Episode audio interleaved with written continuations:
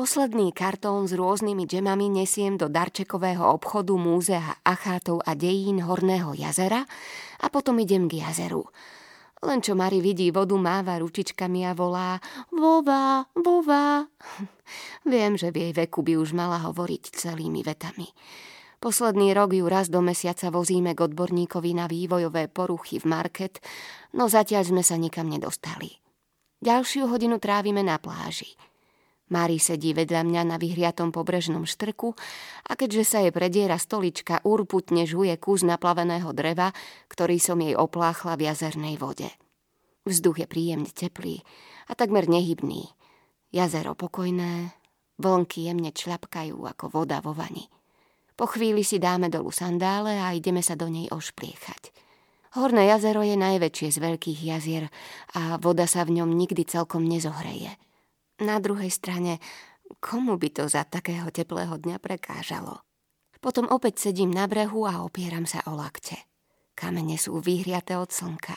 Pritom, ako je dnes horúco, sa človeku ani nechce veriť, že keď sme na toto miesto pred pár týždňami zobrali obe dievčatá pozorovať meteorologický roj Perseid, potrebovali sme bundy a spacie vaky. Steven si myslel, že preháňam, keď som ich nakladala do kufra nášho Čiroky. On však nemá predstavu, ako sa na brehu ochladí, len čo slnko zmizne za obzorom. Všetci štyria sme sa nasúkali do veľkého vaku pre dve osoby a ľahli sme si hore značky na piesok. Iris narátala 23 padajúcich hviezd a pri každej si niečo želala. Mari väčšinu nebeského predstavenia prespala. O ďalších pár týždňov sa tam chystáme znova – tento raz kvôli polárnej žiare. Zdvihnem sa a pozerám na hodinky. Ešte vždy je pre mňa ťažké byť niekde presne v určitom čase. Keď človek vyrastá v prírode ako ja, príroda diktuje, čo a kedy robiť. Nikdy sme nemali hodinky. Nepotrebovali sme ich. Zladili sme sa s prostredím ako vtáky, mys a zvieratá. Riadili sme sa tým istým 24-hodinovým cyklom. Moje spomienky sa viažú na ročné obdobia. Nie vždy si spomeniem, koľko som mala rokov, keď sa niečo stalo, ale vždy viem, aké bolo ročné obdobie. Viem, že pre väčšinu ľudí sa rok začína 1. januárom. V Močiari však nebolo na januári nič, čo by ho odlišovalo od decembra, februára alebo marca. Náš rok sa začínal, keď rozkvitlo prvé močiarné záružlie – sú to obrovské krovinaté rastliny s priemerom aj vyše pol metra, na ktorých sa objavuje záplava takmer 3 cm prenikavo žltých kvetov. Na jar kvitnú aj ďalšie kvety, napríklad kosatec pestrý a hlavičky trávy, no záružlia je tam toľko, že sa nič nedá porovnať s jeho fantastickým žltým kobercom.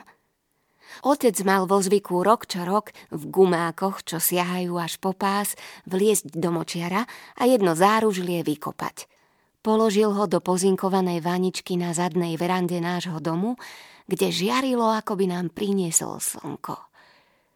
Chcela som sa volať Marigold, lebo tak sme mu vtedy hovorili. Ostala mi však len Helena, pričom musím často vysvetľovať, že sa vyslovuje s mekým ľo Helena – ako o mnohých iných veciach, aj o tomto rozhodol otec.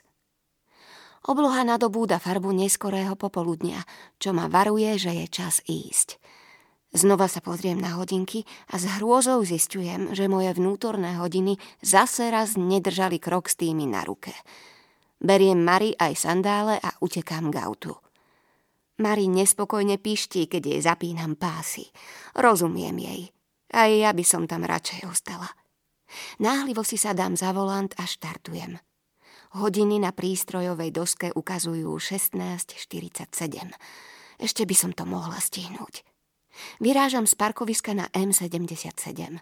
Idem tak rýchlo, ako sa len odvážim. V tejto oblasti nebýva veľa policajných hliadok, ale keď sa tam nejaká objaví, okrem rozdávania pokút za rýchlosť, nemá veľa inej roboty. Uvedomujem si, v akej ironickej situácii som sa ocitla – Prekračujem rýchlosť, lebo idem neskoro, no keď ma preto zastavia, zmeškám ešte oveľa viac. Mari sa medzičasom dopracovala do plnohodnotnej hystérie. kope okolo seba, po celej kabíne lieta piesok, plastový pohár sa odráža od palubnej dosky a z nosa jej vysí sopeľ. Slečná Marigold Peletierová nie je ani trocha spokojná. Momentálne ani ja.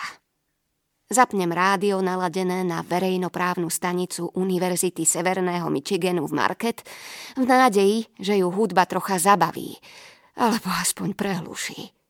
Nie, že by som až tak mala rada klasiku, ale nič iné sa tu nedá chytiť. Namiesto hudby zachytávam útržky mimoriadnej správy. Unikol väzeň, únosca detí, market. Buď ticho, kričím na malú a pridávam hlasitosť. Prírodná rezervácia Seny. Ozbrojený a nebezpečný. Nepokúšajte sa k nemu priblížiť. Toto musím počuť celé. Rezervácia je necelých 50 kilometrov od nášho domu. Prestaň, Mari! Mari prekvapene zažmurká a stíchne. Správa sa opakuje. Štátna polícia upozorňuje verejnosť na útek väzňa odsúdeného na doživotie bez možnosti podmienečného prepustenia za únos, násilnenia a vraždu. Väzeň ušiel pri prevoze z väznice s najvyšším stupňom stráženia v Market v Michigane. Pri úteku zavraždil dvoch dozorcov a stratil sa v štátnej prírodnej rezervácii Seny južne od M28. Hľadaný je ozbrojený a nebezpečný. V žiadnom prípade sa k nemu nepokúšajte priblížiť. Ak narazíte na niečo podozrivé, bezodkladne volajte na policajnú linku. Väzeň Jacob Holbrook odsúdený za únos mladého dievčaťa, ktoré držal vyše 10 rokov zajatí v rámci neslávne známeho prípadu. Zamiera mi srdce. Nevidím na cestu. Nemôžem sa nadýchnuť. Nepočujem nič, len húkot vlastnej krvi v ušiach. Spomalujem a opatrne zastavujem na kraji cesty. Celá roztrasená vypínam rádio. Z väzenia ušiel Jacob Holbrook močiarný kráľ, môj otec. A ja som tá, ktorá ho do toho väzenia dostala.